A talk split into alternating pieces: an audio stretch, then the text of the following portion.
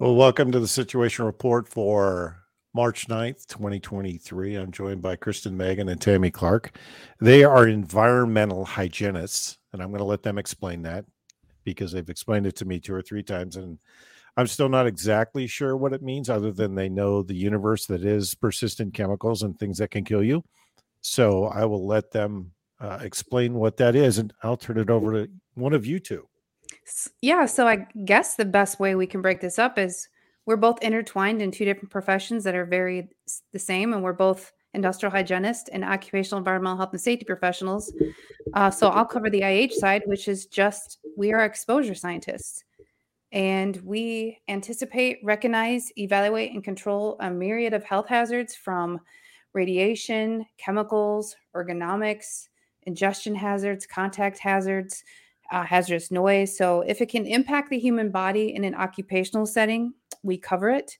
And then we also have to make sure what's happening in the occupational setting isn't impacting the community at large. For example, hazardous material spills, fuel spills, or you know, like smokestacks from ethylene oxide sterilizers in hospitals that those are being controlled and aren't polluting a city. So that's industrial hygiene, and Tammy can explain OEHS. Well, yeah, and thanks for having us on. OEHS is a combined field of occupational and environmental health and safety. So there's a lot of crossover in the worlds of OEHS and industrial hygiene. Um, for example, I am working with a client in Chicago this week, and some of the work that I had to do involves trainings on the safety hazards associated with their work slips, trips, falls, you know, fall protection, climbing on rooftops, ladders, things like that. And then some of the other work that I was doing was actually lead sampling for a particular cordon um, around an area where there is spraying happening within a water tank. There's inside of a confined space, but then there's a hazardous atmosphere concern um, with a potential lead exposure. So I had to do air monitoring and sampling for that. Well, this is exactly what Kristen's talking about, where we monitor the air, the soils, the water. We're taking testings and readings based on um, particular permissible exposure levels and limits. And so these two fields of in, industrial hygiene and environmental or occupational and environmental health and safety are very related and there's a lot of overlap. So while there's like 15 to 17 different disciplines within the fields, uh, there's a lot of crossover and overlap, and particularly um, experts like us tend to um, gravitate or specialize in a few of those fields, and others maybe in other particular fields. And Kristen can explain her background, which is a little bit different than my background. She came from the military, I've worked with private industries. Um, but together, we knew when we saw back in the beginning of COVID, they were trying to put everybody, the government was telling everybody that they needed to wear a mask as a you know a cloth mask homemade cloth mask t-shirt whatever like kristen says grandma's curtains as a control measure to control the spread of an aerosolized infectious disease. That's when we both and some of our other colleagues stood up and went, wait, whoa, because that's violating all the known protocols, regulations, and standards that the regulatory agencies of OSHA, EPA, DOT have in place for infectious disease control and pandemic response. So that's how we met each other, just standing up and blowing the whistle. We met each other through that and uh, we realize you know we both have a little bit different backgrounds but there's a lot of um, crossover and a lot of the same work that we have done. So you know this is the second time we've been through this and every time you guys talk my head spins because there's so many different fields how do you get into this field? I mean how do you how do you go from the military to 17 different fields of toxicity that can kill people and all of the different regulations around if you have a lump bump or abrasion that you have to go and respond to that in some way shape or form. I mean right. I, I could do the whole I, I, could literally do the whole um, covid thing. We could do three episodes just on that and most of them would be me ranting. But what i want to zero in on is how'd you get into this? I mean how does one get into this field well, I can explain mine. I so after 9/11, I decided to go into the Air Force and I had no idea what I wanted to do. and uh, they said, "Do you want to go into bioenvironmental engineering. And my recruiter was like, it's like radiation. And I was like, cool. I thought I was going to be like a radiology technician. but what bioenvironmental engineering was is the Air Force's version of OSHA, EPA, the Nuclear Regulatory Commission, and then couple that in with MNBC CBRNE stuff, dealing with medical, nuclear, biological, counter-chemical warfare. If people don't understand that, and then um, basically plotting hazards like if we were attacked, you know, is it upwind, downwind? So there's a lot of science to my profession, and uh, I was in the Air Force for nine years, so I got degreed in my job, and then went into the private sector. And I've always primarily been on the healthcare side of it. Uh, so I worked at a VA hospital, but basically I learned about this profession from the Air Force. And I think a lot of people in this profession, and I'm going to just say this, and I don't really care who it offends, but I think the best people in our profession are not people that got into this career field just by picking it in college and getting a degree in it. It's people who somehow worked in an industry and then met up with somebody like an OSHA person coming into their workplace and then being interested. And um, so I don't know if that's how Tammy really got started, but um, I know we we definitely got into this two different ways, but it's very interesting. Most people don't know about us until something goes wrong. Well, that's my point, right? Because in the Air yeah. Force, your training basically involves if it's nuclear, you're dead. If it's biological, you're probably dead. If it's chemical, you're definitely dead. And it's just a matter of how long it's going to take to kill you. I mean, that's that's literally how it goes in the Air Force, right? Because the Army's the same way. The Army's like, here's this equipment, put on your mask, good luck. Yeah, and, and you know it's it's not funny, but the irony is actually kind of is funny. Well, uh, what I'm about it. to say is that you know we here we have a whole and the the army has like their own version of this also. They're merged with public health, but I'm sure a lot of people have heard about the the PACT Act or like the burn pits where a lot of people are having issues. Like the fact that that happened and they illegally burned, improperly burned waste, and all these people have issues now when they literally had factions of the military that dealt with all these hazards and engineering them out and then we did it to ourselves like only the government the can do that. Yeah oh absolutely. All right you're talking about the burn pits of like area 51 and some of the where they burn some of the uh the the toxic composite materials on all the test aircraft. They literally burned them right there and they travel oh yeah and then in theater like my husband is a victim of it. He was in iraq and uh he you know he was exposed to the burn pits and has some issues. I, i'm not going to discuss on his behalf but now they're realizing, you know, the burden of proof. They didn't really air sample at the time, so they have to do presumed exposures for all this horrible stuff that they were burning, which includes dioxin exposure. So um, it's pretty bad, and it's I just can't believe that the military improperly burned waste overseas. Why are why, why are you surprised by that? Well, because I mean, come on. Because I mean, you can't even get sunburn in the military without getting in trouble. So the fact that the military in a in a I guess it's not peacetime, but it's like friendly fire. It's the equivalent of friendly fire. Like they did this to their own people because they just cut corners. Oh, absolutely. Yeah. But you know, you look at the depleted uranium shells, right? Guys are have have uh they basically have Gulf War syndrome, and the military's like, yeah, wasn't us. I mean, okay, Slim Shady, it's not you, but who is it then? And how is it miraculously these guys go fight in tanks and in Desert Storm and come back and they, their their bodies are not right because my body isn't right. I mean, I came back. First of all, I I'm from the Northwest, so I was hmm. climatized to the cold when I went over there. In less than a year of being in theater and exposed, and by the way, the Iraqis burn everything. Literally, they burn everything. So there's burning garbage garbage all the time. They burn whatever they burn, right? Could be trucks, cars, bodies, you know, oh, everything. so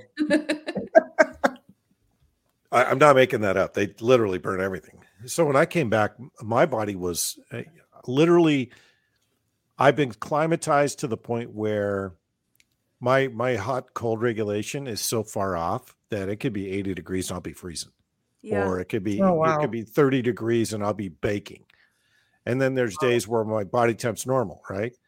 But there's a I'm, I'm just one of many. There's a lot of guys and, and what I saw in, in uh, you know, in Iraq was literally a microcosm to what some of the other guys saw over there and what some of the other guys did, right? But I look at all that like they put permethrin on everything. Oh my gosh. They and, they gave it to us. They issued it to us. absolutely. And they're like, dip your uniform in this. I'm like, I'm not, I'll, I'll take the mosquito bite malaria for a thousand, Alex. Right. No thanks. Yeah. Right? Well, I, Yeah, I so kinda Tammy, if you didn't know that, they give us cans of it to spray our um well, I don't know what you guys called it. We called them BDUs, ACUs, battle dress uniforms, uh, and uh, it changed, but we were supposed to spray and soak our uniforms in them when we go to certain areas. And oh my uh, God. Well, yeah. and it's it's no wonder, you know, I feel for the military vets coming home. I have a brother who was in Operation Desert Storm and he's never been the same since coming back. And it's just he's just struggled since coming back. And I I I know that it's, you know, the PTSD, the depression, the anxiety, um, the the serious uh, numbers of suicides at the hands of our vets. It is not coincidental they are suffering because of what the military has done to them, what the military has exposed them to, um, the chemicals, the um, I, I mean, even vaccines, right? They're guinea pigs for all of our vaccines, and they have no choice. They have to line up and take it, and we're going to see how they respond. And there are so many vaccine injuries and serious physical damage, you know, injuries and damage done to their bodies. They come back and they can't function in the private life anymore. And it is no wonder that the, you know, it, the levels and the the numbers of depression and anxiety and fear and suicide is just off the charts with our vets and i feel so bad for these people and you know my daughter wanted to go into the military and i sat her down and i told her you need to know you are going to be a guinea pig you are just a number. They do not care about you.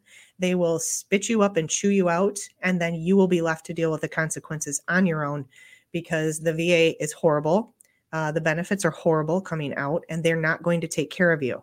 And especially as a woman knowing the high levels of sexual assault and things like that which is getting off on a whole different you know rabbit trail than what we were originally talking about but it's, ah, it's let's go real. tangerial. It's, Come on. it's real Let's go. I mean, Let's go tangerial today. we know we know it's very real and it's a real problem and uh, you know kristen can speak to this firsthand and there there are just so many issues that i i just really strongly urge my daughter not to go in the military we would help her with another career path but that is the last thing i want for one of my girls Well, I think so. So two things. One, one I'm going to get back to your background because we haven't covered your background yet. yeah And, and two, the other thing is that you know just since 2000, so I retired in 13. Just since 13, I've been to 14 funerals for soldiers, and oh wow um, you know the the hard part is not it's not facing the gold star mom and dads right it's facing the parents where their kids came home and then committed suicide and i was fortunate i was one of the fortunate ones. I, I was referred to a, a place down in it's in cumberland furnace tennessee. And i went down to, to nashville went out to cumberland for a spent a week there. And it was a place called onsite which is fantastic place. And in that one week because you're there for a week right? You age like five years in a week but you process through a lot of the the stuff and ex- it's experiential so you you watch other people do their work and other people process through their stuff. And there was a in my group there was two guys from afghanistan two guys like you know two guys like me that had done time in both theaters. There was there was uh, a couple of guys that were uh, special forces guys um, operators.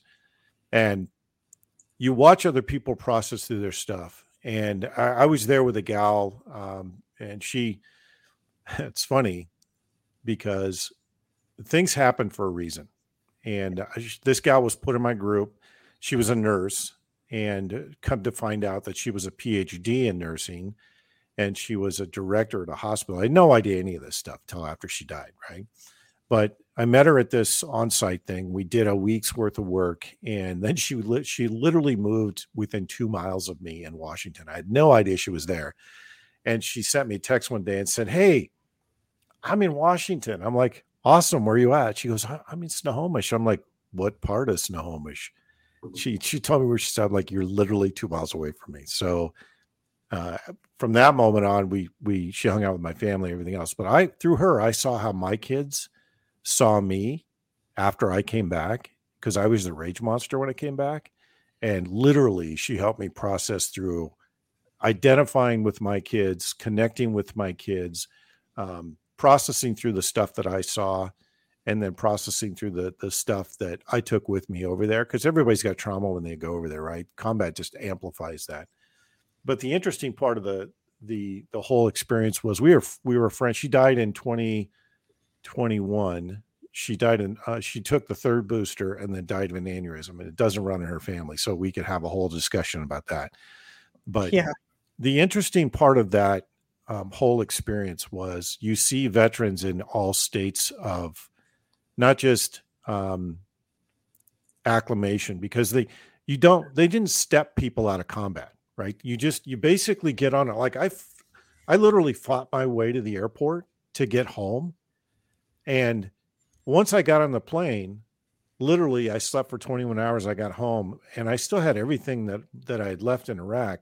I still had all that to carry with me. And i and you know i remember one morning my my oldest tried to wake me up and before i realized it i had the kid up against the wall by her you know by her throat and i'm literally you know my ex-wife was pulling me off of her. I had no idea what was going on. She's just trying to wake me up. So Yeah. Everybody has that right? Some guys can process through it. And, and i went through probably seven counselors before i finally found a good counselor that believe it or not was a, a, a he specialized in um, uh, addictions which was interesting because it, there's the correlation is eh, there's a lot of people that come back and fall into addictions either drug alcohol um, Yes. domestic violence, codependency, you name it, right? There's a ton of them. And that's where people get tripped up.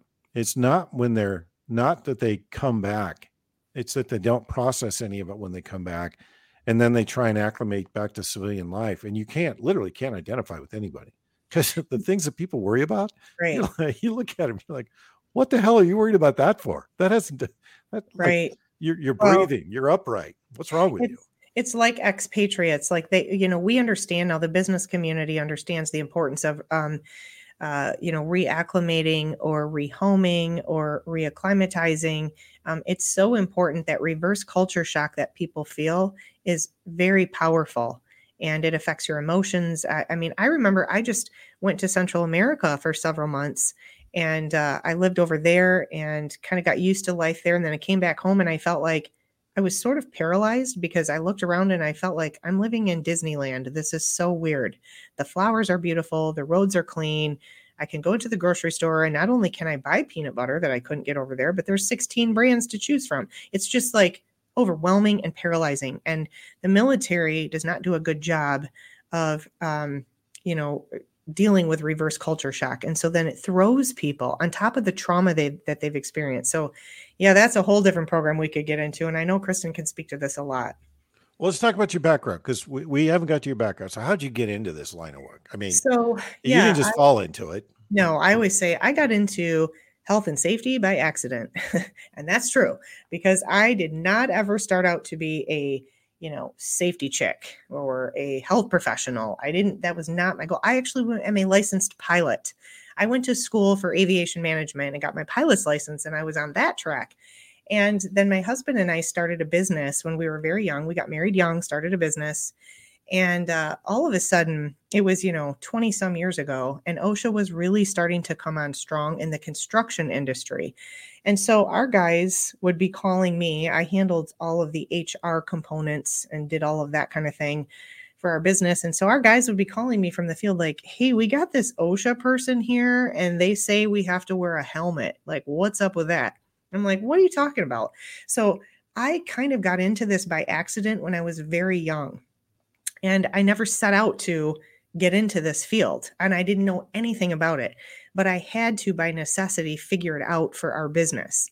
And so it was so funny because, you know, I'd have OSHA inspectors come on site and I would tell my guys, like, well, I don't know what the heck they want, but just go golfing. I'm just going to pay you to go golfing for the day. Just leave. Well, now I would never handle an inspection like that. But, you know, I didn't know what I didn't know.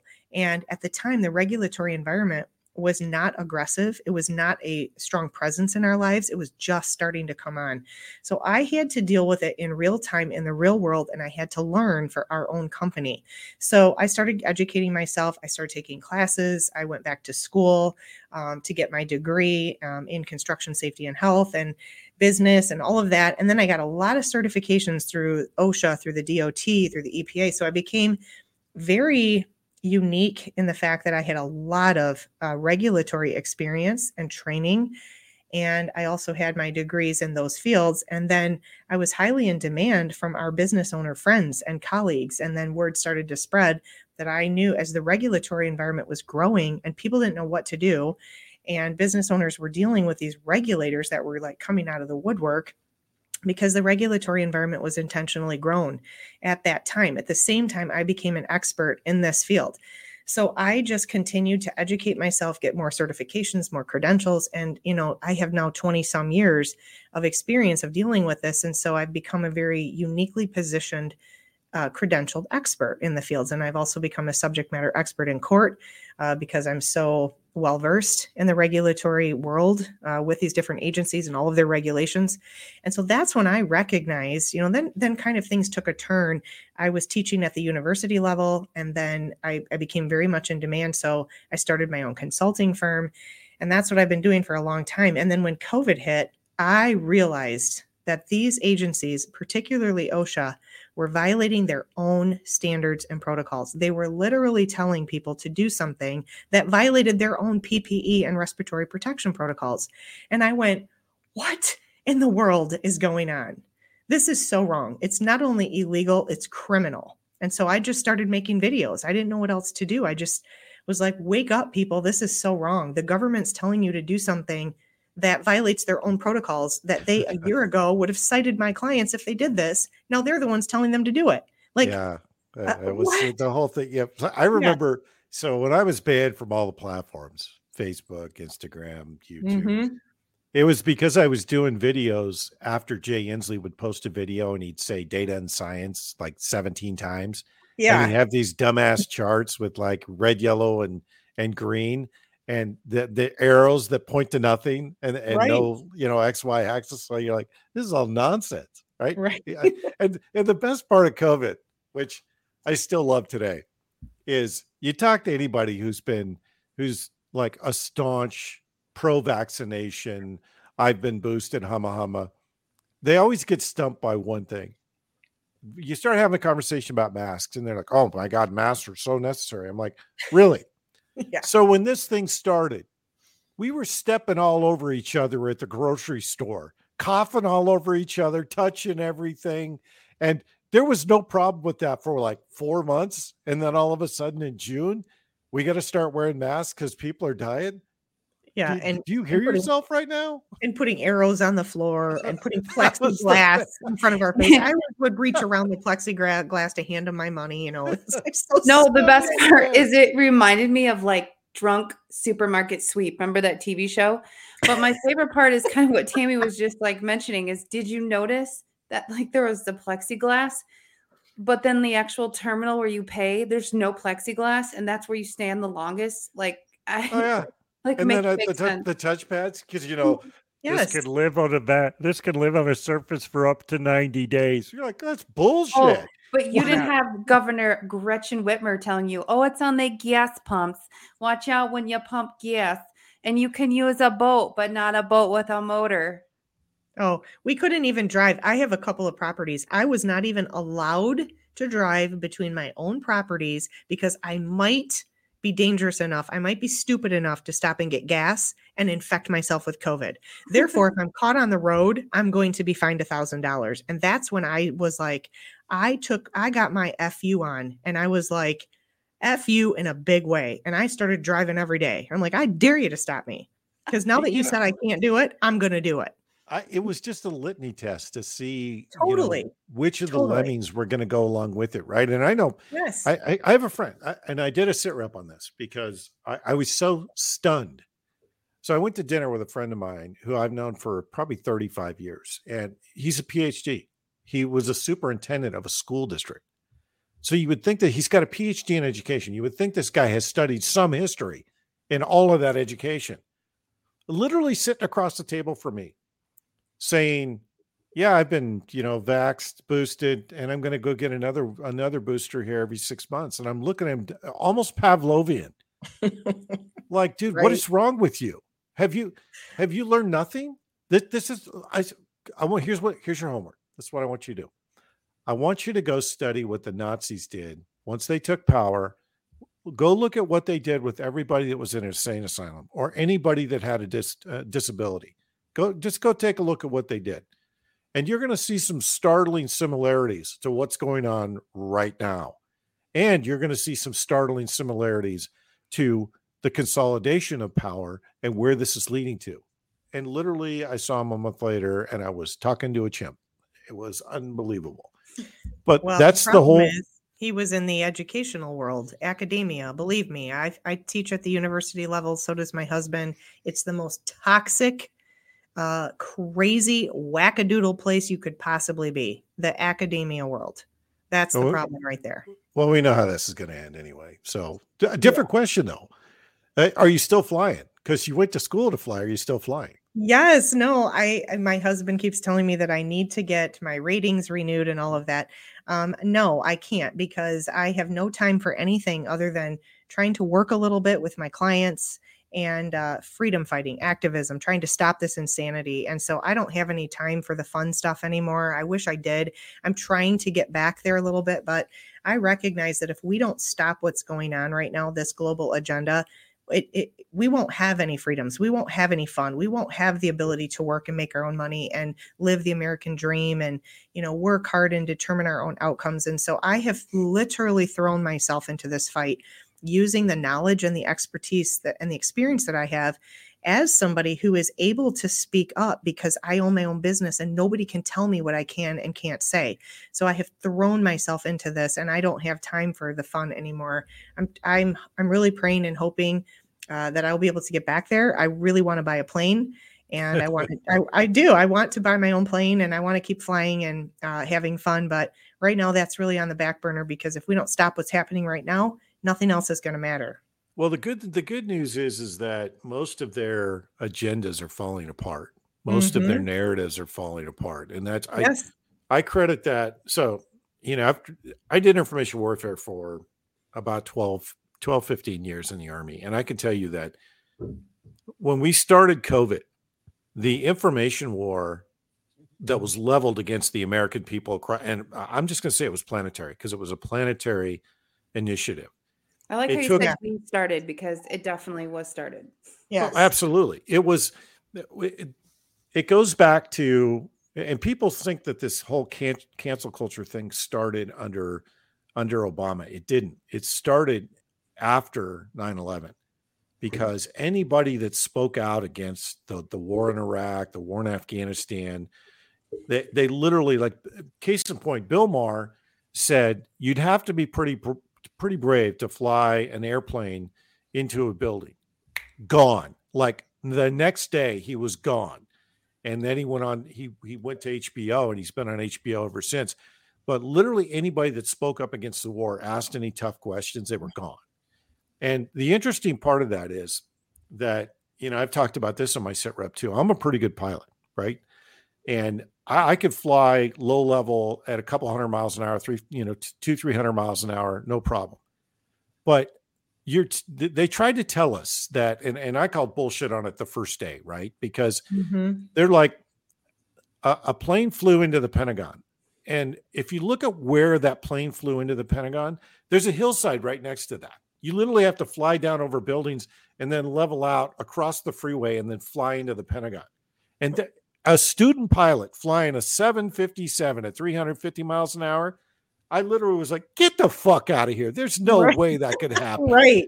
I mean, I'm a good pilot, but flying a 757, you're flying a freight train at 350 yeah. miles an hour as a student pilot. You have no idea what's going on. I mean, yeah, I remember and you can't you can't maneuver that way up oh, over a hill, no. around a hill, do a drop in. You know what? Not you at 300 miles an hour. No, I mean, no it takes I, I look at what you know some of my friends are fighter pilots and those guys I, I look at what those guys do for low level training and how dangerous just doing formation flying right? When you Mhm. rejoin with another aircraft in formation, Yeah. you're doing a couple hundred miles an hour. That's a perilous activity. It's it's, Yes. it's a full brain exercise, Yes. even when you're flying formation, right?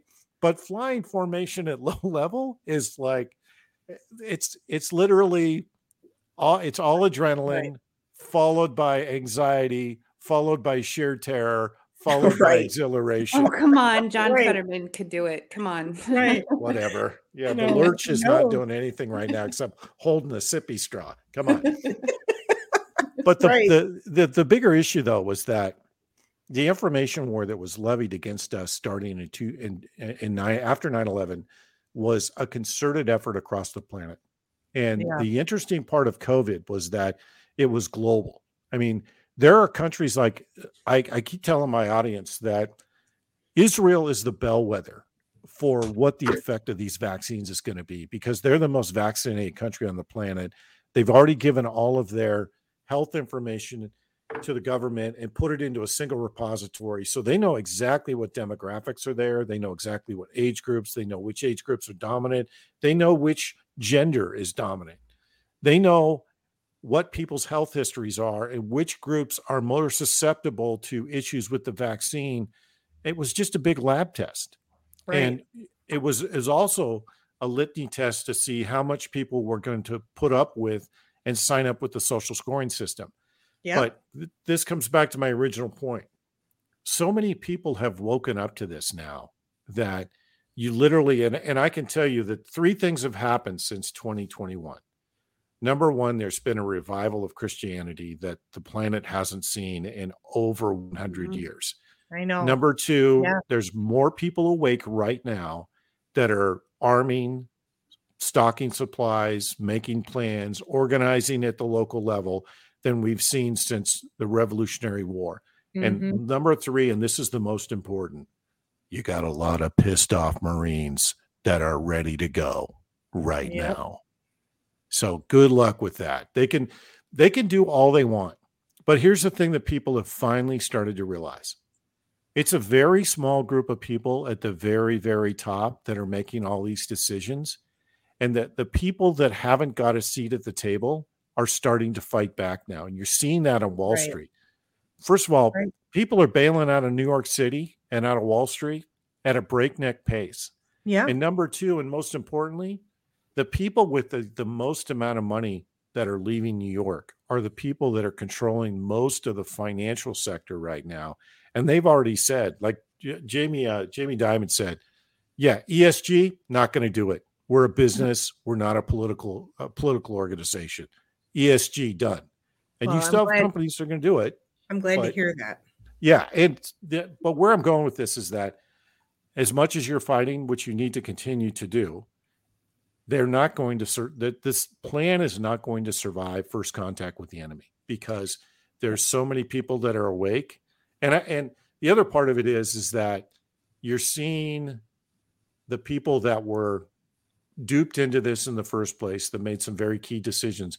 They're starting to backtrack because they've realized for this plan to be implemented it means they have to burn the bridge they're standing on. And those people are now starting to go, wait a minute.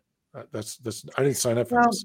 I just really want to know when President Trump's going to backtrack on this. Hello, he ushered in the Great Reset. Is he going to backtrack on this? I mean, hello, that's the elephant in the room right now that I'm getting real concerned about because he's had every opportunity to pass the buck and to pass the blame onto the so-called experts who were supposed to know uh, in their field, supposed to be the experts in their field, and who who bold-faced lied to him. Um, and he is, you know, a businessman. And uh, as business people, I own a business. I, I know how this goes. You tend to delegate. You put people in roles where they're supposed to be the expert, and then you don't micromanage them. You get out of their way and let them do their jobs. He's had every opportunity to blame the lies from the so called experts, the bold faced lies, and begin investigations or call for investigations. And he won't do it. Well, eh, so, So, yeah, there's there's two sides to that, right?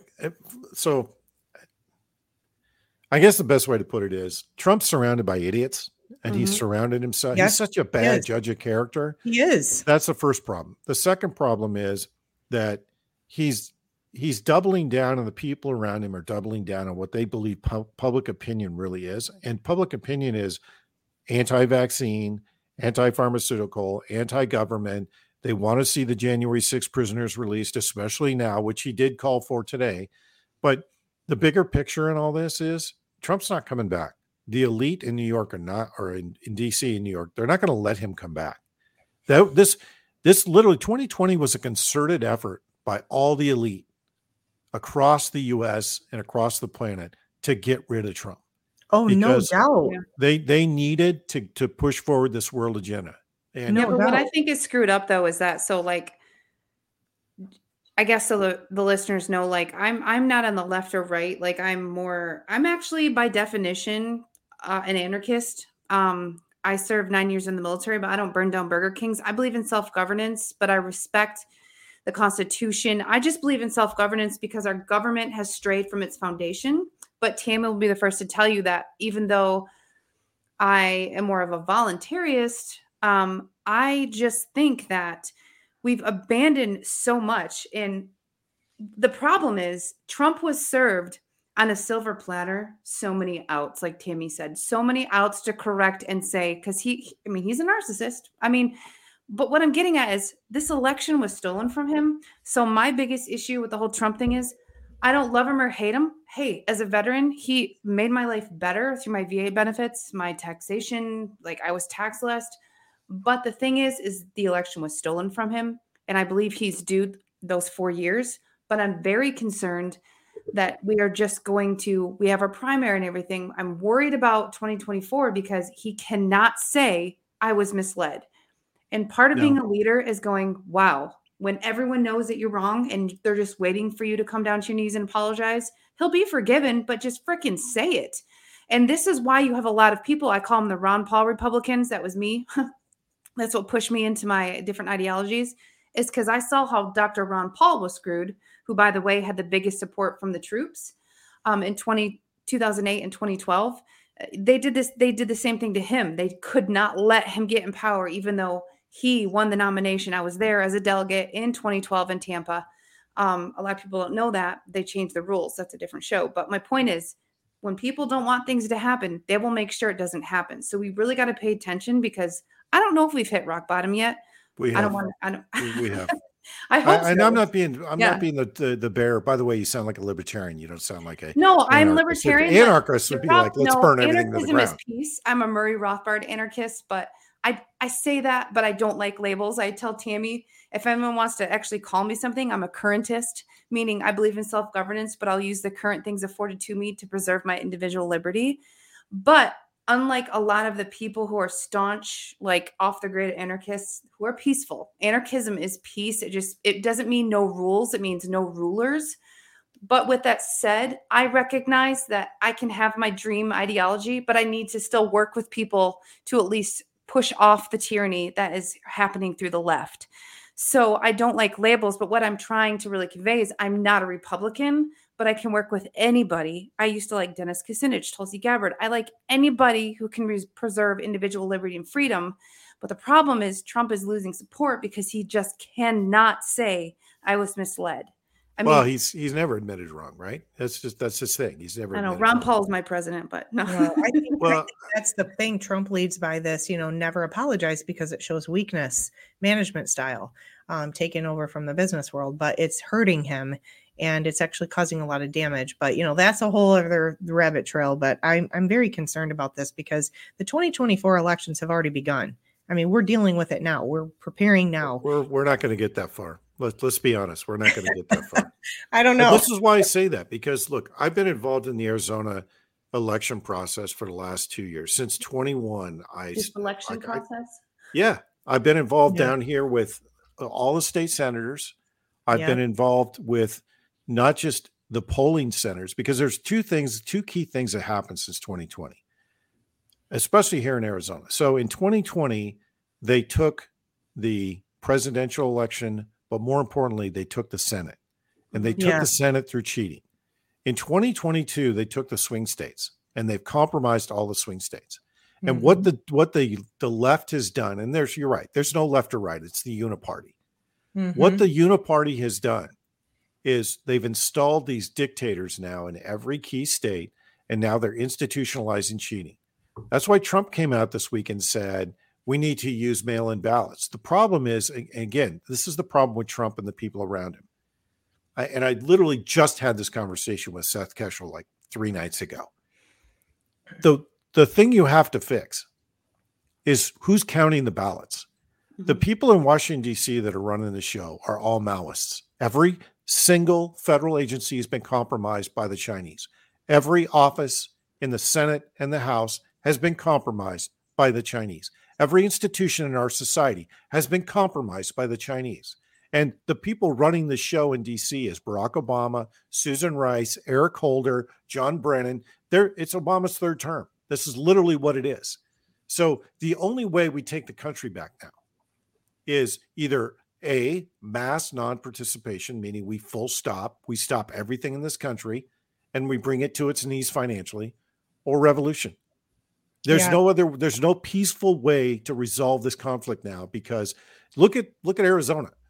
Adrian Fontes was the county recorder, and they put in place. He and Katie Hobbs, while she was Secretary of State, put in place instead of precincts, they put in polling centers. The polling centers were new in October or in November of 2022. I I went to four different polling stations. I literally saw the same people with handfuls of ballots walking into the polling stations. Literally, all they're going to do now is they're going to find the right amount of votes and stop counting when they get the right amount of votes for the margin that they need. And that's exactly what they did to Kari Lake. They the cartels have compromised the judges, the police, like the the Maricopa County Sheriff, Penzone, literally doubled down with the board of supervisors and put snipers on the roof at the MTEC during the county to say not only are we on board with the cheating, but we're going to cover the cheating. And, and if you go back to if you yeah. go back to 2021, Karen Fann unilaterally signed an agreement with the Maricopa County Board of Supervisors that destroyed the audit, destroyed the audit findings, and preserved the machines. And the machines, all the electronic voting machines, those companies are all owned by China. The primary key investors in all those companies are Chinese. You can't yeah, tell our me. government's hijacked and blackmailed by the CCP. So why would we ever expect there to be any form of accountability? This is why when you have a compromised resident, you can't have any sort of truth or accountability come out. And it's so enraging because the left will say, "Oh, this judge said this, this judge said that." Everything got thrown out. I can tell you as someone who's been seen firsthand that there's quite the question if a judge is threatened or paid off. I've I've experienced that firsthand. I'll leave it at that. That people have to realize that truth isn't just automatically proven. There's so many factors, like you're saying, like issues with judges, issues with the CCP. I mean, what you're saying, and are you familiar with the story of the company? Oh my gosh, it slips my mind here in Okemos, Michigan. Tammy, do you remember the name of the company who um, had been embroiled? Kinnico or some kin. What is it? Yes. Connect, yeah, something like that. Yeah. Yeah, and they're they're a Chinese-based company who dealt with um I think it was administrative. Oh, they moved the uh they moved the records overseas to China, yeah. the voting records. Yeah, yeah. yeah. Course, that was yeah. that was uh Connectco or whatever. Else. I know which one you're talking about. Yeah, yeah. Well, let's let's transition. Uh, let, let's transition because what I what I wanted to talk to you guys about was I wanted the 411 on what actually is going down in Palestine because there's a lot of conjecture there's a lot of there's a lot of misinformation and disinformation about that derailment. And not just yeah. that let's there's three questions i have. The first one is talk through the chemicals. What kind of chemicals are there? How does it affect the food chain? How does it affect the environment? And then when we were at the capitol um, a couple of weeks ago you guys had a very interesting conversation about when they did the burn they didn't tell give people enough notice to get their homes ready and they mm-hmm. brought it all into their homes. Walk through what that looks, you know, how that works. And then the third piece is what's the long term effects of this? Because I don't understand the chemical side of this. And if I understand what you said on when we tried to do this the first time, you guys talked about pers- this is a persistent agent that lives generationally, not just in the food chain, but it lives generationally in the entire environment. Yeah, the yeah. Kristen, well, why don't you get into the chemical okay. conversation and then I'll follow up. Sure. Yeah. So we're g- really good at passing the hat. Well, first I'll say Tammy and I are are not typecasted, and we're kind of the potpourri category in Jeopardy. So, you know, we can always hit any topic you want. Um, But so regarding the issue in Ohio, so um, I'll just cover half of it. And that is yes, there was the derailment. And then that happened on February 3rd. And then on February 7th is when they had the air quote controlled, uncontrolled burn. And the reason I say that is because there are companies that are approved by the EPA and other organizations to be rated and able to properly neutralize and dilute hazardous materials for proper waste disposal. So when they incinerate or burn, like for example, chemotherapy waste in hospitals, it gets incinerated, mycotoxins and mitotoxins.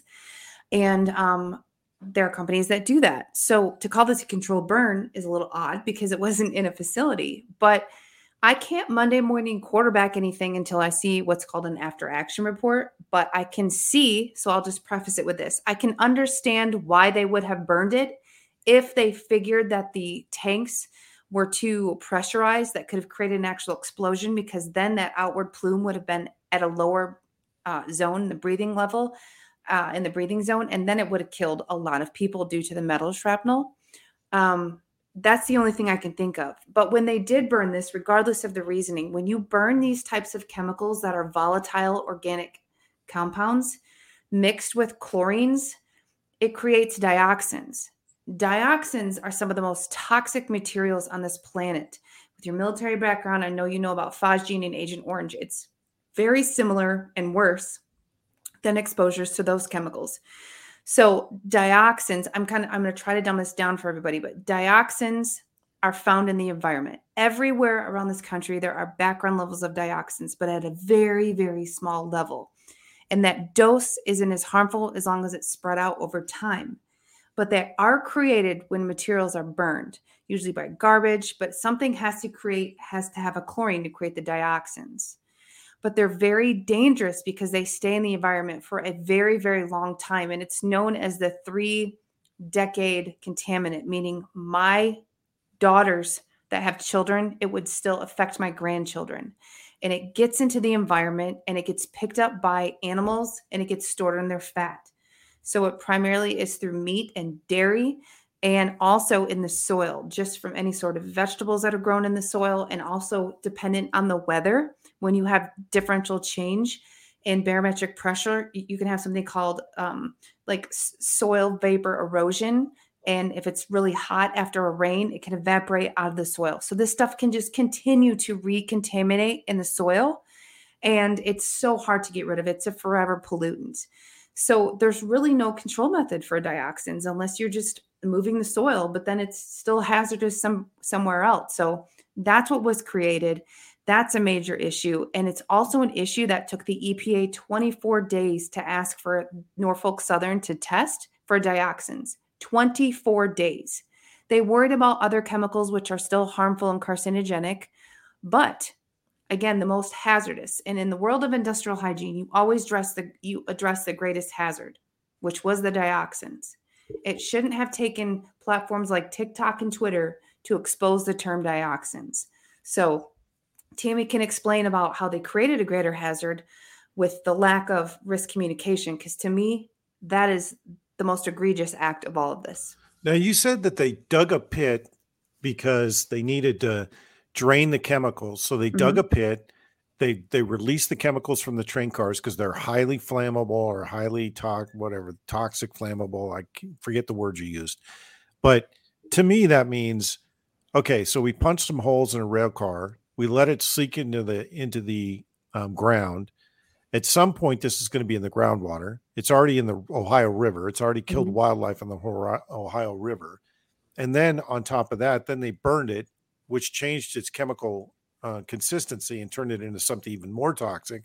And then it was carried downwind into what, 11 or 12 states? Yeah. And you know what actually just recently broke? So just to explain that, and I should have covered that, but basically, they, in order to do this, again, air quote controlled burn, they poked a hole to drain some of the tanks into what they built was a, a, a trench. I feel like them building the trench is why they're trying to uh, claim it was controlled, but that was to control the plume but when you're dealing with, and I, I don't want to get too technical, but you have vapor density that controls when a plume hits its ceiling, which is why you kind of saw it hit a certain level and then it turned into a mushroom cloud, just like with nuclear bombs. That's what we had. Um, the problem is, though, this is data I've discovered over the last 48 hours, is that it happened to be on the day of the burn, there was insane weather patterns that came in the evening. So, what I originally assumed, and a lot of scientists assumed to be downwind, this stuff actually went northeast. We, excuse me, northwest when we thought it was going northeast. But the plume and the winds that it carried the dioxins, I'm so concerned at how many states being in Michigan. I live in West Michigan. like, I'm actually thinking about doing soil testing in my own yard. Um, I'm going to probably wait till it warms up because that's when it would settle in my yard. But what's really scary about this is that the EPA is going today in a hearing said we tested for dioxins in Indiana and the levels were low and then we tested again and it was non-detectable. Bull crap because dioxins will never be at no detection limit once they exist because they're forever chemicals. But also I want to know what was the limit of detection because your instrument for measuring or testing chemicals is only as good as your detection limit. So I want to know down to the picogram or parts per trillion, and the EPA is sharing data in parts per billion. And that should be a huge red flag for everyone that they are trying to hide how bad the dioxin exposure is. And let me just say this, not to be long winded. The the couches, the comforters, all the clothing or anything that's porous in the home you can't clean it now. You can't clean it. That's all hazardous waste. So the more I just learned in the past 48 hours has made me more even increasingly concerned and completely irate at why nobody has communicated this risk to the people to include the fact that these chemicals can leach into the breast milk and there's probably nursing mothers or expecting mothers that have no idea of this hazard. Well, according to Mike Mike Adams, uh, evidently if chlorine dioxide can take some of this out, according to him. But you know, but I'm I'm with you. If if chlorine dioxide touched anything in the house, you got to get rid of all of it and deal with all of it as toxic waste. But it, I think it's interesting because I hear the passion in your voice, and I, and I got to tell you that it's fantastic to hear somebody else just as pissed off as I was when well, I and I this. swear like a sailor, so I'm clicking my cactus pen because my PG, my PG thirteen version of telling people to go f themselves is to go hump a cactus. So I have a. I just say pen. it. I, I'm No. unapologetically raw. Just fuck it, let it fly. You know. No, well, I never know what kind of audience I have, but yeah. So I have a cactus. Oh no, my audience is well versed in my sailing. Trust, trust me. I Go swear hump like a a, cactus, you bastard. Well, you are like, you are definitely our people. oh, after November eighth, I was I lost my freaking mind. I so after November eighth, just to give you some context, Kari Lake kept going to Mar-a-Lago, Yeah. and I was like, "Why the fuck are you going to Mar-a-Lago? What was it? You need to be I here." I wondered the same thing. on TV saying we're fighting this crickets, and then she shows up in Mar-a-Lago, and and then she's then she's at Mar-a-Lago again. Then she's at Mar-a-Lago again. Literally for three weeks, she was at MIA because she was down in Florida.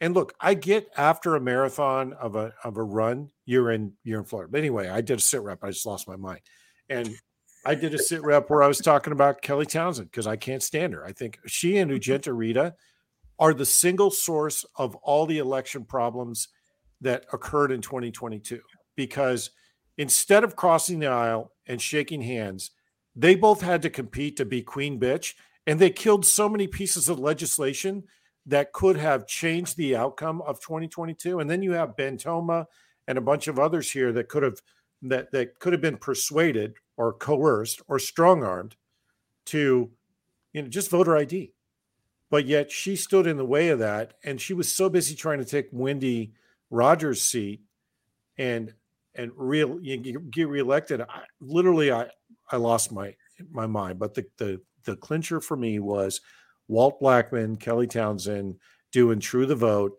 They brought him in. It was a big dog and pony show. And then walt blackman said we need to bring this legislation to the floor knowing full well that he didn't have the votes to get it through. He didn't have there wasn't a consumption of any of the the senators on the floor to even do the do the due diligence to get it pushed through. And they knew Ducey wouldn't sign it anyway but yet he did this big grand grandstanding thing anyway after that. I was like I, I literally went on my podcast and said I'm going to break it off in your ass in the next election. You two are gone. You are the reason why we are here. And both of them are gone. So there's nothing you can say that my audience probably hasn't already heard in triplicate. well, we appreciate that because we are very much truth speakers, come what may. We both left very comfortable lifestyles to risk it all, come what may, stand up and speak the truth because we knew everything was at stake. And if we didn't stop this, nothing would matter. Our careers, our money that we were making, our comfortable lifestyles, our vacations, it would all be over if we lost our freedoms. And so, you know, we're very raw and real. In fact, the podcast that we initially set out to create, we did one episode and then we got so busy we couldn't create it anymore, was called Sugar Free Sanity with Kristen and Tammy because we sugarcoat nothing. Deal with it. It's the Good. truth. If you can't handle it, then you're not listening to the right people because you need to wake up. You need to swallow that red pill. You need to understand what's going on. And the problem is that the people on our team, the conservative team, is so full of egos and agendas, personal uh, career agendas, and they are focusing on the wrong things. They're focusing on their own, you know, um, ego. Uh, they, they're power hungry. They're hungry for the stage and the spotlight and Kristen and I actually left a very well known tour that we were part of because we just got so sick and tired of the the circus. I, I told Kristen, I said, you know what? I'm starting to feel like I'm a monkey in a show. In the, a circus. the word you're looking am, for is bullshit. You bullshit. I am not. I'm not a circus monkey. I've got. Yeah. I, we've got shit to do, and we don't have a lot of time. And so I'm not wasting my time on, you know, some of this uh, silliness just for you know putting ourselves in the spotlight. I've said what I needed to say. We both testified in legislative bodies, helped to create good legislation to stop some of these mandates, and then we provided our written briefs to the Supreme Court where we stopped the Biden administration. We stopped OSHA from implementing permanent COVID mandates on all businesses in the United States. We stopped the EPA from implementing. By the, by the way, thanks for that. That, that I really appreciate that because that was you. that was a well, civil war in the making. It was a civil war. We were mm-hmm. totally at war. And oh yeah, we still are. Yeah, totally. And so we stopped the EPA then from just a few months later with their they attempted to put all permanent carbon emission standards on every business in the united states i mean this country would look well, they so want to go to electric cars and they, they want to go exactly. to but here's the, yes. this is the this is the kicker all so i'm glad you brought this up because the the electric car thing is you remember hydrogen cars? Remember hydrogen fuel cells was the thing back yes. in 2004, yes. 2005? Uh-huh. Everybody's like, it's all going to be hydrogen. We're going to have hydrogen. It's going to be so good because it's just the byproducts is water and air. It's going to be great. Yeah, the part they left out is that it's a battery and that it's so toxic to get yes. one hydrogen molecule, which, by the way, is the smallest molecule that, that oh we have God. a hard time containing. Oh, don't even get me started. And it, co- you know, it usually causes these massive explosions, which I think is mostly bad. Just saying. Yeah. Technically, like that's mostly, mostly bad. bad. Yeah. so we went through that gyration, and then everybody realized hey, this car, this hydrogen thing is really hard. bad. I don't think we could do it. Then we were back. I, I can see your pocket protector right now when you oh say that. it's it's the electric car thing is the exact same. It's a battery, right? Yes. And what they don't tell you is when you buy a Tesla for one hundred twenty thousand dollars, five years from the time you buy that car, you literally have to replace those batteries, which is almost forty thousand dollars. You basically you buy two cars in the, the lifespan of one car. It's yeah, you know that reminds me of. It reminds me of like I have a four hundred dollar laser printer, and the freaking ink cartridges are like three fifty. Like, oh, yeah. get the fuck out of here with that. That's the damn ink. I can buy a whole new printer that comes with ink, which creates more electronic waste. Yet Oh yeah, I, go I right in the landfill. Yeah, I don't get it. Yeah. well, so, and it's so stupid because even the batteries, the electric cars, the grid can't handle it. I, I, I, in the beginning of this, when they were coming out with all these new battery cells and they were building these battery plants in Holland, Michigan, which is in our backyard, I was literally doing training like I would for a lineman, like an electrical lineman, saying you don't even have gloves rated to be able to withstand the voltage that these batteries are going to put off. So you're going to get killed. And several people did die working on these batteries. And then let's talk about the disposal in the landfill. I mean, talk about your carbon footprint. It's so hypocritical and so stupid. The double speak drives me nuts. And that's why I can't shut up because I we just have to expose this. I would just, just like to just, put on the record that I broke my foot one time transporting an MRI battery as hazardous material in the cart that I had it on. The wheel broke and I broke my foot in an elevator carrying an MRI battery. nice. Okay, so I do want to. I do. There's one thing that that we haven't touched on yet that I definitely want to touch on because you guys have domain expertise in this. What can people do that are in the affected mm. areas to keep their environment as clean as possible, given the fact that these dioxins have been released into the wind, they're in the water. So, what can they do locally to protect themselves, or at least moderately protect themselves? Because we've talked about what the what you know the chemicals do, how the chemicals affect people, how it's in the food. And you said it's multi generational. Is that what you said? I want to get the right language. Yeah, it's multi generational, yeah. usually three generations. And again, when they evacuated these people, they didn't tell them to turn off their HVAC system, so it's all in their house. I mean, I am the type of person I don't, I am maybe it's my military background, but you don't complain unless you have a solution. But I understand people have limited finances, but I keep telling everyone I understand they're upset with the real world, but who they need to be pissed off at is the EPA because it's the EPA, the governor, and the local public health officials that have the power to finance their evacuation. There's literally nothing these people can do to live there safe um, I'm really concerned about people who are expectant mothers or mothers with small children, like Tammy says, crawling on the floor. That was a good point she brought up in other interviews. Uh, they're just crawling on where it has settled in the homes. But what needs to be done, and this is how I would do it with my training 10% of the homes, because we always do spot testing, 10% of the homes in that area need to have swipe sampling done. Swipe sampling is just a presence absence testing but it will show, oh, we have carcinogenic metals and dioxins. They need to run it through a technology called a gas chromatograph spectro- mass spectrometry. And when they do that, it will, there's certain, like on the top of your fridge, you shouldn't have dioxins. And if you do, you need to leave your home. And if that home has it, your neighbor's going to have it. So, what I'm saying is, I feel like a lot of these people need to see this data to really have the fire lit under their asses to understand they need to go. But it sucks because a lot of these people, you know, they're just median households, low income. I don't mean that in a condescending way, but like this isn't New York City, you know. Being mad at the EPA, and I'm Tammy and I are both expert witnesses in a lawsuit against the EPA, is to force these people to do their jobs, which then ignites um, and allows for financial support for these people to be rehomed. No one's going to ever want to buy a home in East Palestine I mean, these people need to get out. I can't ethically give you a solution other well, than 100% don't drink the water. I've and, been told that it's a land grab, that this was done intentionally. Yes. I mean, so it could they be. can go after the oil derelicts that are yes. in that area and that they, they can be, the area can be exploited for the oil that's sitting under the ground there. And mm-hmm. that was, I've heard something about cobalt. Yeah. Yeah. Yes, and it's so also a very critical waterway that feeds the Ohio Basin, farmlands, and the Ohio River and the Gulf. Well, that's my that was my question is what can people that are downstream from this that aren't in the affected mm-hmm. areas what can they do to protect themselves because you can't uproot 11 states worth of people. I guess you could. Right. They would love to move us all to these smart cities, but right. what can they do? To protect well, themselves? The, the number one thing I would tell them because they're mainly dealing with, I mean, there is a plume that the mushroom cloud that went out and it's going to settle through the air.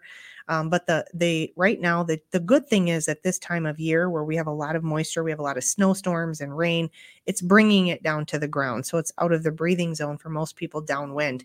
But the the main thing that I would tell people downstream is don't drink the water. You need to be buying bottled water, or you need to have uh, both a two step charcoal and reverse osmosis system on your house, which is what I have because I live in an area where in Rockford, Michigan, we had Erin Brockovich in our backyard a few years ago. If you remember the PFAS story, um, there was a lot of PFAS found in the water because uh, we had some paper mills and we had a tannery that were burying hundreds of thousands of pounds of drums of chemicals um, in the the uh, ground and this is also very common around airports and things like that. So when we bought our house, we put a uh, double filtration system, but like we are concerned because that doesn't necessarily mean the systems are cleaning and purifying everything. So it's very specific. A lot of systems are cleaning and purifying pathogens, bacteria, viruses, um, and some are cleaning things like chlorine and fluoride out of the water. But I mean, there's so many different chemicals and types of chemicals like the VOCs, dioxins. They have to be rated to be protecting against that particular thing. So all I can tell people downstream is pay attention and get a filtration system that will protect against the dioxins in particular. And it's going to be a charcoal system or a reverse osmosis system. And Kristen and I have put together a Substack. We just released it's called Truth Exposed. So if you go to Truth Exposed Substack, we are just starting to upload and release information for the people of East Palestine, what they need to know and what they need to do. And then people downriver, we're going to put together an emergency kit for people to be able to shelter in place. Because listen, I'm sorry, but these train derailments and these chemical factory fires, nuclear fires, um, you know, manufacturing plants that uh, plastics plants, they're all happening as a cluster right now. And that's no accident. Just like our meat plant fires, our chicken poultry processing plant fires, our egg plant fires. It's not an accident. Obviously, when you have this many, statistically, that's not coincidental. Well, so they're trying know, to do to us what they did to Sri Lanka. They're trying yeah, so all these yeah. train derailments, they're affecting the logistical system because we transport almost all of our goods. And, yes. And uh, that we put in the stores, we transfer transport via rail along with fuel, everything else. So yeah. they're taking those out. They're taking out the food production facilities. They're putting mRNA, right. um, M, Jesus, I can't speak today. mRNA vaccines. Mm-hmm. They're trying to give that to livestock, and they're trying. Yes. They want to bring, uh, and this is some good bullshit. Is yes. micro livestock bugs?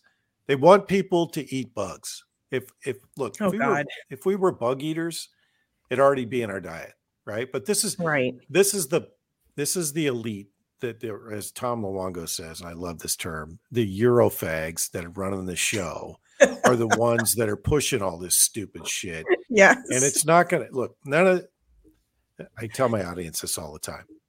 None of this shit's going to pan out for them because the academic eggheads that wrote all these plans, they, you know, most of these plans are not going to survive first contact with the enemy, which is the normal mm, person, yeah, right? Right. Because most of us would be like, yeah, no, go. I agree. Yourself. I'm not doing that.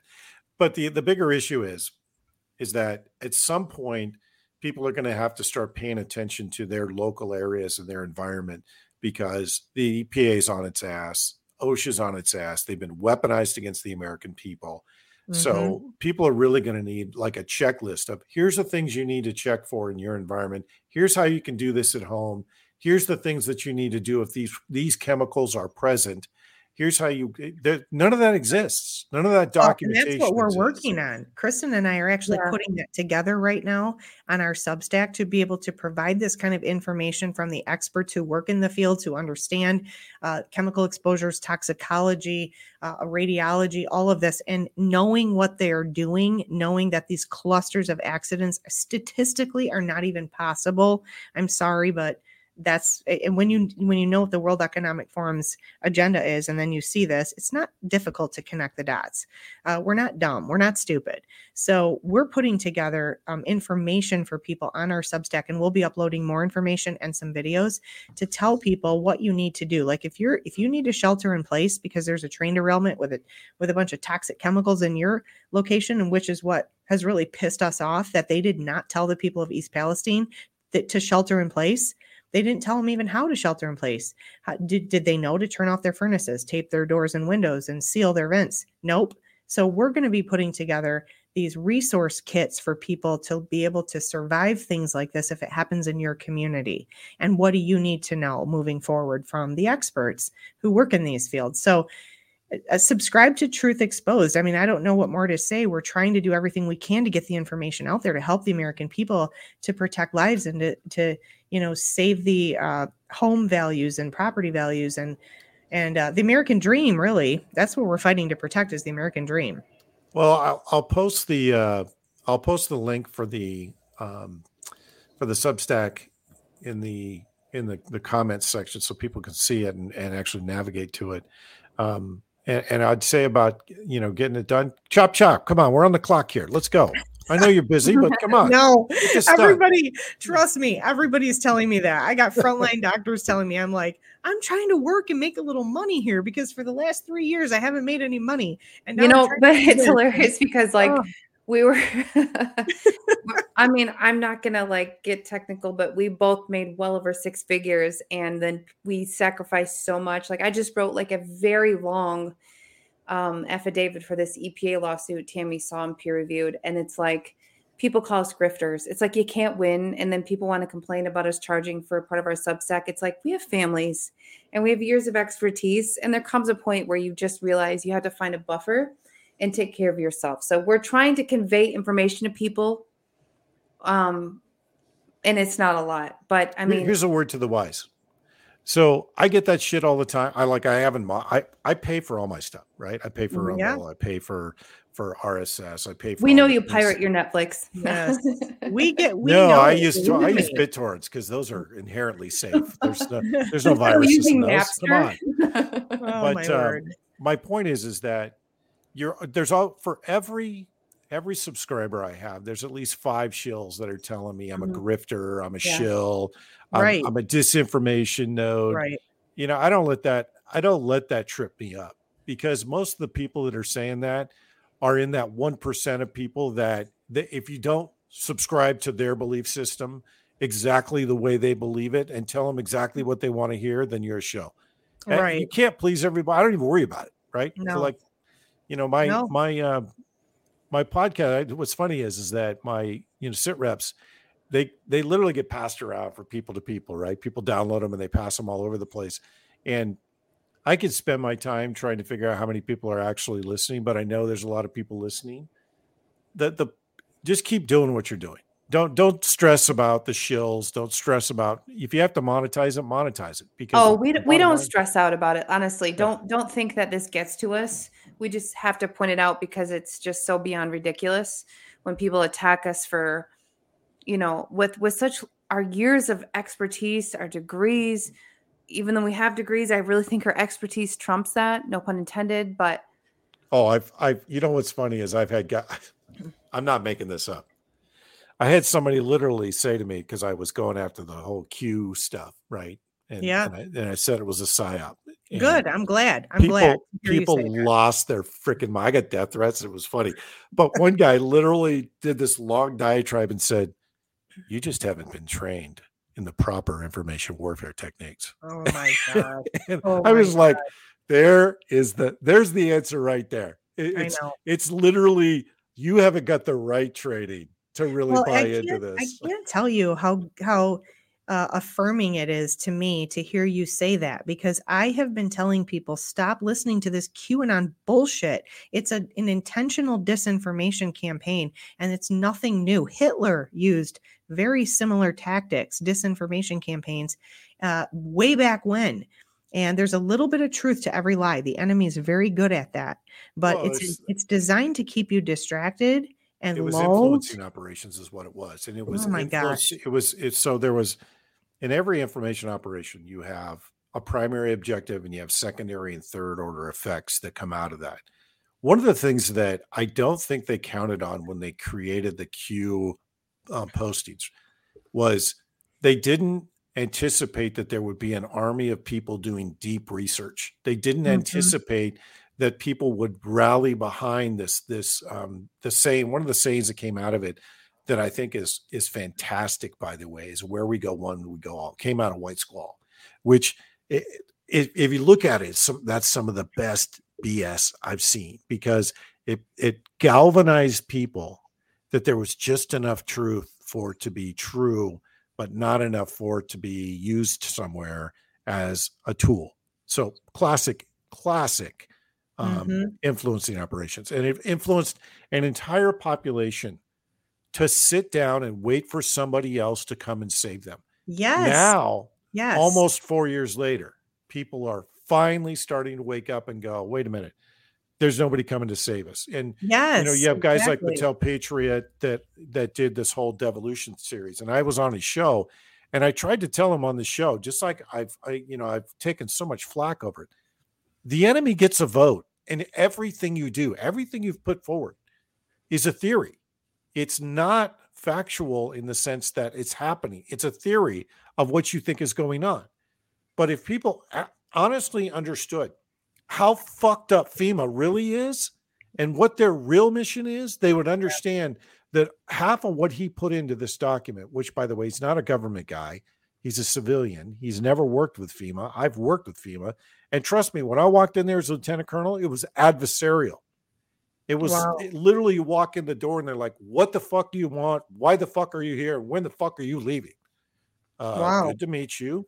Um, I'm here to uh, ask some questions around how we can coordinate with you if there's an attack on the SCADA systems. Why the fuck would you want to do that? That's classified. That, that's wow. literally the relationship, right? Just like the yeah. relationship with the CIA, you'd have all the agencies in a room, right? Well, I just I kind of just have to say something real quick because, you know, I am a mom and life happens. And don't worry because my youngest knows that I use adult words. But I just had this little seven year old wander into my office and she kind of heard what we said and she just wants to make a statement. Hi, my name is Moo. People call me people call me Moo, but my real name is Ellis. I believe in God and we can we can go through all this harm with peace. Good job, sweetheart. That from the mouth of babes is exactly right. right. You're going to have a snow day tomorrow. So been I'll telling people. And uh, I, I, love what you said um, because I love what you said, um, Stephen, because I've been telling people we are still waiting almost, you know, three and a half years now for Trump to come riding back on a white horse to save us every single thing. This is what I keep telling people. And then I get demonized and I'm told I'm not truly a patriot. I really am not in the know. I knew you didn't know everything. Hmm. I'm like, well, why do you think you know everything? Who are you? You know what I mean? The fact that you, as an average hairdresser or school teacher, think you know the world's deep, dark secrets of what's well, happening remember, behind the scenes aliens are running the financial system. oh, did you not hear us. about the cloning centers?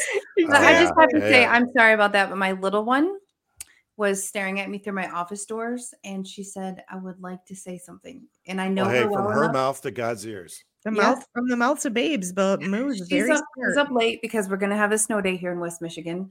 Um mm-hmm. no yes. snow in Michigan? No. Yeah. Oh, a major snowstorm. It's happening in Chicago right now. So Kristen's on the other side of the lake and it's gonna hit her in a minute. Well, I don't want to keep. Tammy, I'm having longer. separation anxiety from you. I know. I, I, don't want to keep you guys much longer. I, I do want I do want both of you. Um, if if you could say anything to my audience, what would it be? Okay, here's what I would tell people I know that it's really dark right now. And I can tell when we were in the Arizona legislature in the Senate building and we met with you, we met you for the first time. And we were there with Mark Finchem and Seth Keshel. And uh, we were there to support Senators Rogers and uh, Shamp and, you know, just hear the testimony and uh, you guys are our people, you're our friends, and we will support you and do whatever we can. As coming from Michigan, another key battleground state, um, you know, we understand the importance of supporting our friends and our teammates, and we've created really good friendships. But I know I could sense, uh, I could sense the uh, feeling a little bit of uh, overwhelm, fatalism, like you know, the the down, the the depression, and it's like, no, we have to remember that we were born for such a time as this. That you we cannot give into fatalism because that's sin. The Bible says, and I have a biblical worldview. Maybe all of your viewers don't, but I have a biblical worldview. And I know that everything that is happening uh, is is happening according to biblical prophecy. I mean, you can't read the book of Revelations and not see what's happening right now and not connect the dots. And so I would just tell people remember, we were born for such a time as this. The days seem very dark, but God always shines. God always shows up, and He loves the miracle stories because that's where He gets to show off. Right. And so I tell people don't give in to fatalism. Read Esther, read some of the, the stories in the Bible where it seemed like there was no hope and then but God and he shows up in a big way where you don't see it coming. You don't see it coming. You don't know where it's going to come from. And then God does it. And it's always miraculous And it's outside of our power and our imagination and our ability because that's how he gets the glory. So I would just tell people stay focused, keep doing what you can do, and focus on your local levels because it doesn't matter in Michigan right now what's happening with Governor Dimwit or with Biden in DC because we have flipped so many of our local counties by focusing on the county commission boards, the city councils, the school boards, the township boards, that they are putting in place right now county declarations uh, to make to declare our counties to be constitutional counties. So it doesn't matter what kind of stupidity or wacko, progressive, liberal, crazy, you know, freedom violating things that happen in this county. Our citizens, our businesses, our schools, our children, our families are protected by a county declaration. And so we still have the power. We, the people, are the authority and the governing body in the United States. And we cannot forget that. And we cannot take our foot off the pedal. And we cannot give into fatalism because once we do, it's game over. And I guess I could just follow that amazing narrative uh, from the perspective as a veteran. I think that we are I'll just say for me, you know, I, I only spent nine years on active duty, but I can tell you that I didn't spend nine years on active duty to come home to this level of tyranny. I may have differing differing views and ideologies than others, but I can still meet you halfway because we're all rooted in wanting individual liberty and freedom. But I speak to a lot of veterans, and I want to remind you that you took an oath, and that oath never expires. So when you see residents and you see individuals take a giant shit on our Constitution, it should enrage you. It doesn't mean that you need to react with violence, but first initiate with the administrative action. And that is by informing your friends, your family, and your neighbors who may not agree with you and don't want to hear anything you have to say. But unless they've ever spent a day on active duty or in the guard or in the reserve, they don't understand how many people have thrown themselves on a sword thinking that they were preserving individual liberty and freedom. What's happening in our country, I believe, is a demonic agenda. And just like in the world, in a relationship, you have to hit rock bottom until you build things back up. And when we talked earlier in this show about how we don't think when things get bad, it's going to continue because people are going to be pissed off in the bunkers. Just like people who are truly suicidal, they don't normally announce it. They sadly take their own lives because of their internal struggles. I believe that Mary's in line with people who understand what this country was rooted and founded in and they are they're not on Facebook, they're not in militias. They're hunkered down in their homes and they know when they need to come to action. And I am not in any way initiating or promoting violence, but I can tell you it is not an insurrection and it is not violence. When your government is out of control and they come to your home and on your property and violate all the rights that you fought for. So you need to grow a pair and you need to be ready. I don't even understand at this point how there can be veterans who are liberals because while I'm not a member of the Republican Party, it is very clear to me that the liberals are violating everything that you rose your right hand to. So we need people to unite and understand we don't have to agree on everything, but one thing we can agree on is that we have the right to individual liberty and freedom that is founded by the document known as the Constitution, the law of the land. Too many people are afraid and worried if my job finds out, my friends will disown me. Guess what? We've all lost jobs, we've lost clients, we've lost friends, we've lost family. But when we lose freedom, and the autonomy to live how we want, as long as we're not harming another person of our property, we have nothing. We just have God and we have our family. So I need people to really wake the hell up and realize none of this is conspiratorial. Did you ever think in your lifetime little tiny children, age two, would be sitting in daycare crying and throwing a fit because the daycare owners were shoving a mask on their face for a virus that was created by the funding through our stolen theft sent overseas to a BSL 4 lab who was messing around with a dangerous wanting to make a vaccine. Open your eyes and realize if you don't pay attention now, you're going to lose everything that you hold dearly whether it's your pink hair dye in your bathroom, liberals, or your rainbow t shirts, you're going to lose everything that you own if you don't pay attention now. So you don't have to agree with us now, but everything that you believe will be overtaken by a one world government if we do not start uniting in the very single small things that we agree on. Isn't that the truth? And and I'll and I'll add to that that there's no place to hide. There's no place to run to. This is planetary. This is not just here in the US. If you look at what they're doing, especially in Sri Lanka, was the first thing they did. Took away they killed all production, they killed all logistics, they stopped the distribution of food, and then as soon as they started the distribution of fuel and food, they gave everybody a QR code. That's literally what they want to do here. But the good thing is, is that you said it the best. This is God's ordained country. He's going to make sure, and things will suck for a while, but I, I firmly believe that when this is all said and done, you're going to have a generation that is hard as nails that will never let this happen again. And you know, I'll probably be long dead by the time that happens because I, I can tell you where I'm going to be. I'm going to be out front. I don't know where the rest of the officers are, and it pisses me off to no end that the only general officer that's out front is Mike Flynn. But even Mike Flynn is bogged down with the noise, right? So you said it the best.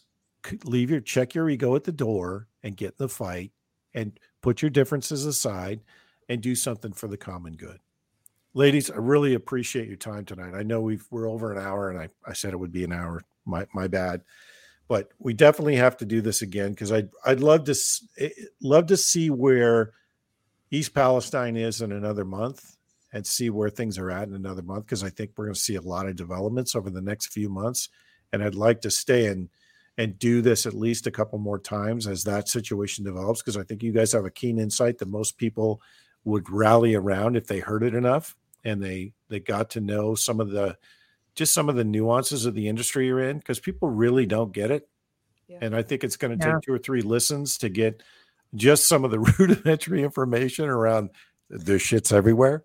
So yeah, well, unfortunately, the information that we have to provide in order to be able to educate people is very technical. It's very scientific. Um, and so it is what it is. We try to keep it, we try to explain it in kind of layman's terms, but it is very scientific. And people need to understand when we say the EPA is not doing proper testing, what does that mean and how do we know? Because we get challenged on that. So we kind of have to go there. But I have to tell you, this has been one of my favorite interviews because yeah. you are. You are like the real deal. And I love it that you just speak truth. You just drop those truth bombs like no holds barred. I love it. And well, we so, got here because of political correctness, right? Yeah, we got here because say, a bunch of know, fucking yes. academics yes were too busy trying to say politely exactly. you're a fucking retard instead of yeah. saying you're That's a fucking retard. I mean, if they said you have several challenges which are precluding you. Yes, but saying retard offends yes. you more than the violation of individual rights, that's a you problem. But I just want to say, I don't mind that we went over because this is in par with the time I wait for my VA appointments once I am 27 minutes over my VA appointment time. well, and I'll tell you what, uh, these are the words that we use and we get, you know, excoriated for. And I won't back down because I have a brother who, when I was growing up, was called mentally retarded. That was the politically correct word. Oh, now if I use the R word, I'm some sort of a hateful, nasty person. And I'm like, you are so effing ridiculous. You See, know, I like the word saying? handicap because handicap says that that handicap. You know, you've yes, got handicap. You've he's got a physical or mental retarded. condition, right? Yes. Retard explains every fucking liberal I've talked to in the last two years. Exactly. And that's, like, that's and that's like a real word. You're retarded. I'm oh sorry, oh but you're God. stunted. So I, I did that. I said this in my, I, and I know we're going long, but just bear with it's me. It's totally fine. yeah. I went to Home Depot. Just I, I was in Seattle. My my my kids live in Seattle. It, it I, I fucking hate the place because the the liberals have turned it into a cesspool. I thought the yes. whole city was a safe space. Eh, yes. Whatever. Safe for who? The homeless, the criminals, right. the drug addicts, the crackheads, the, the pedophiles. They, they're they're safe. Everybody else isn't. Oh, I can't imagine. But I'm at Home Depot. and the, I'm just trying to get some paint because we're painting cabinets, right? And I'd been there all week and I was tired because you know how it is. You go, you go, and you're staying somewhere that's not your own bed. You don't sleep Yeah. well. You don't sleep restfully.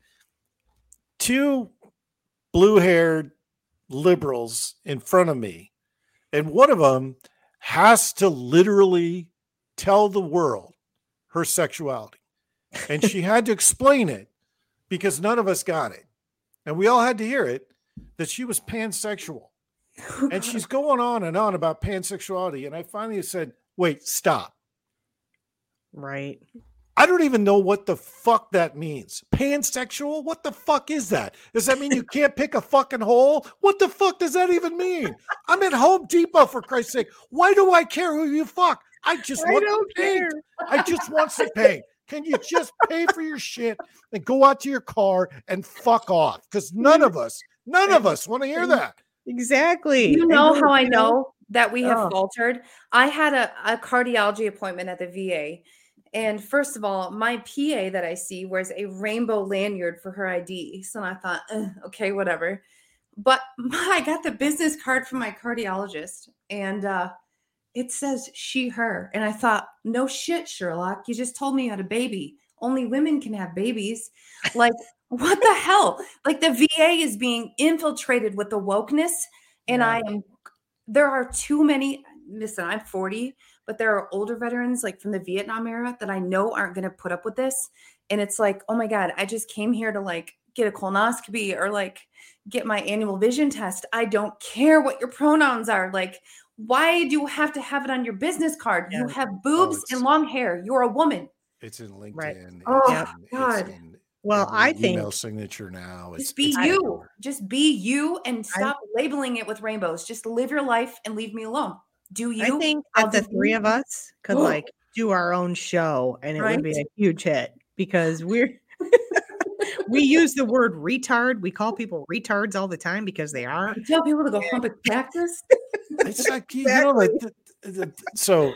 One last thing before we, we close this out, because I, I, you're right, we could go all night, and I, it would be it would be. But one of the one of the things I think you know you said that I wanted to zero in on that I didn't get a chance to was everything happens at the community level. It's one of the things I wanted to drill down. You guys have flipped seats in your local level, and I've been preaching Mhm. for almost two and a half Yep. years. Local action drives national changes, and we have to Yep. start. Like I- use two word two phrases that I my audience has finally is finally started to adopt. It's weird when you hear your own your own words used in other podcasts and people reference Yeah. it.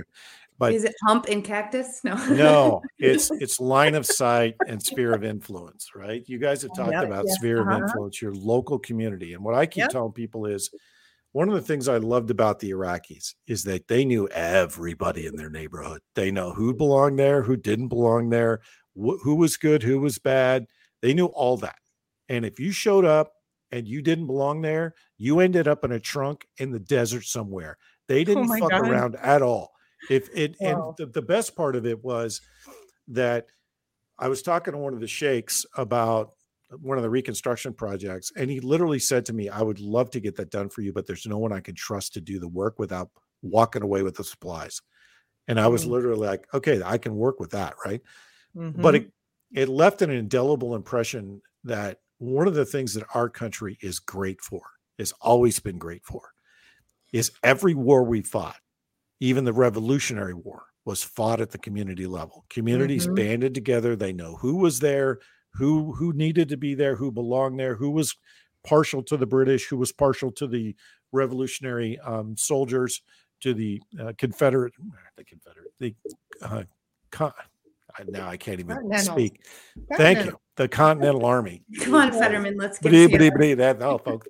Um, they they knew exactly who was supposed to be there, and we have to get back to that level if we're going to get Right. through this fight.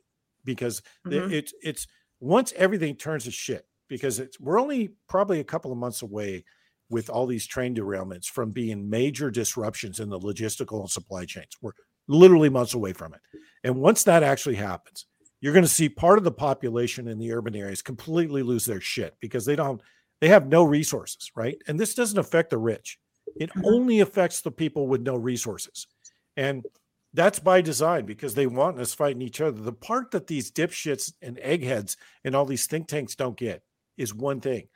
When people are starving, they start sharing resources, which they will do because that's that's who we are. Right. It's gonna they're gonna turn their attention to, hey, wait a minute, who caused all this? Right. And then you're going to see a bunch of people that realize they have nothing to lose go after the the one percent, and that's the part that they didn't account for. They've they've used AI, they've modeled all this. They they they think they know exactly how this is going to go. It's not going to go that way.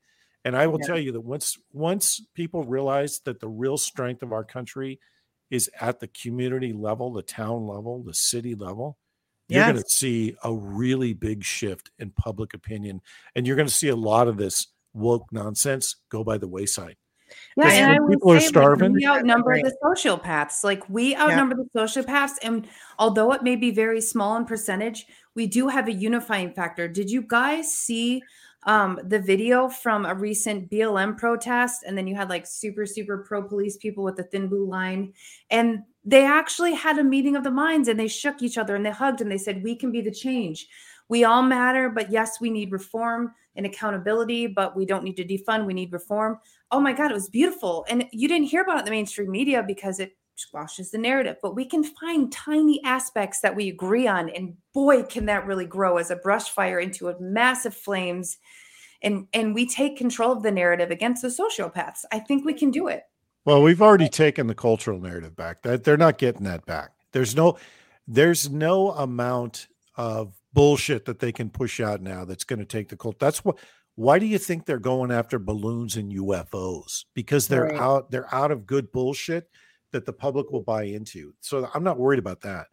What I what I'm worried about is that people don't realize the power of the community. They don't realize the power Yeah, well, of that's where that's what we're focusing on through Stand Up Michigan because I'm also the vice president of Stand Up Michigan, the largest and most influential grassroots organization in the state of Michigan that was born out of a sense of righteous anger from some business owners that came together and absolutely refused to shut down our businesses, knowing that was not constitutional. So we started a grassroots organization. We've become very powerful and effective at the at the state level and at the national level. And so we have flipped a lot of our counties, and now these counties, because we flipped the county commissions and the you know city councils, like I said earlier, they're putting in these you know county declarations to declare these counties to be constitutional counties. It doesn't matter what Whitmer is doing or whatever. So the local is where the local politics is where it is all uh, encompassing, and what that's our future because DC is lost. I think even Michigan, as far as the state, is lost. We can't win those big races, but we can hold and secure the local communities, the local counties. And so we can preserve and protect them from anything that's going on in Lansing and then DC. Um, so, you know, that's where that's where my goal is. That's where my focus is. And it's it's working. It is very effective. Good, because that's where I think that that's that's where the fight's going to develop, right? Yes. Once, Yes. once all of this turns to shit, that's where the Yeah. fight's going to develop. And, Absolutely. And I can't, I, I can't thank you guys enough for actually standing up and saying that. I actually wanted to talk about that before we went tangential. So thanks for bringing us back on topic at an hour and 40 minutes into this. so well, Anyway, hopefully let- your listeners have the patience mm-hmm. or the longevity to Yeah, listen this is to. the adhd show Yeah. but I feel like it's right. to make a long story We need endless. yeah. Well, it just shows that none of us are one trick ponies and we're very abreast to what's going on and we all have something to bring to the table to this discussion. I mean, we we recognize the world's going to hell in a handbasket and we can just shut up and color as the military says it makes me want to punch a puppy or we can unite and change this, you know? I haven't heard that for a long time. Right. okay A- again thanks for doing this i really appreciate it we'll do this again probably in a it'll probably be a month before we get back to it but Yeah. Well, we for might be in the same FEMA camp, so we can probably do this in person. I, I, Yeah. you're never going to see me in a definitely gonna FEMA stay camp in touch with you because you're one of our people. So we're now going to pull you into our sticky web of people because you are definitely our people. So we'll do this again. This was fun. awesome thanks ladies appreciate it Yes. Thank you. Thank you so much. You have a great night. you too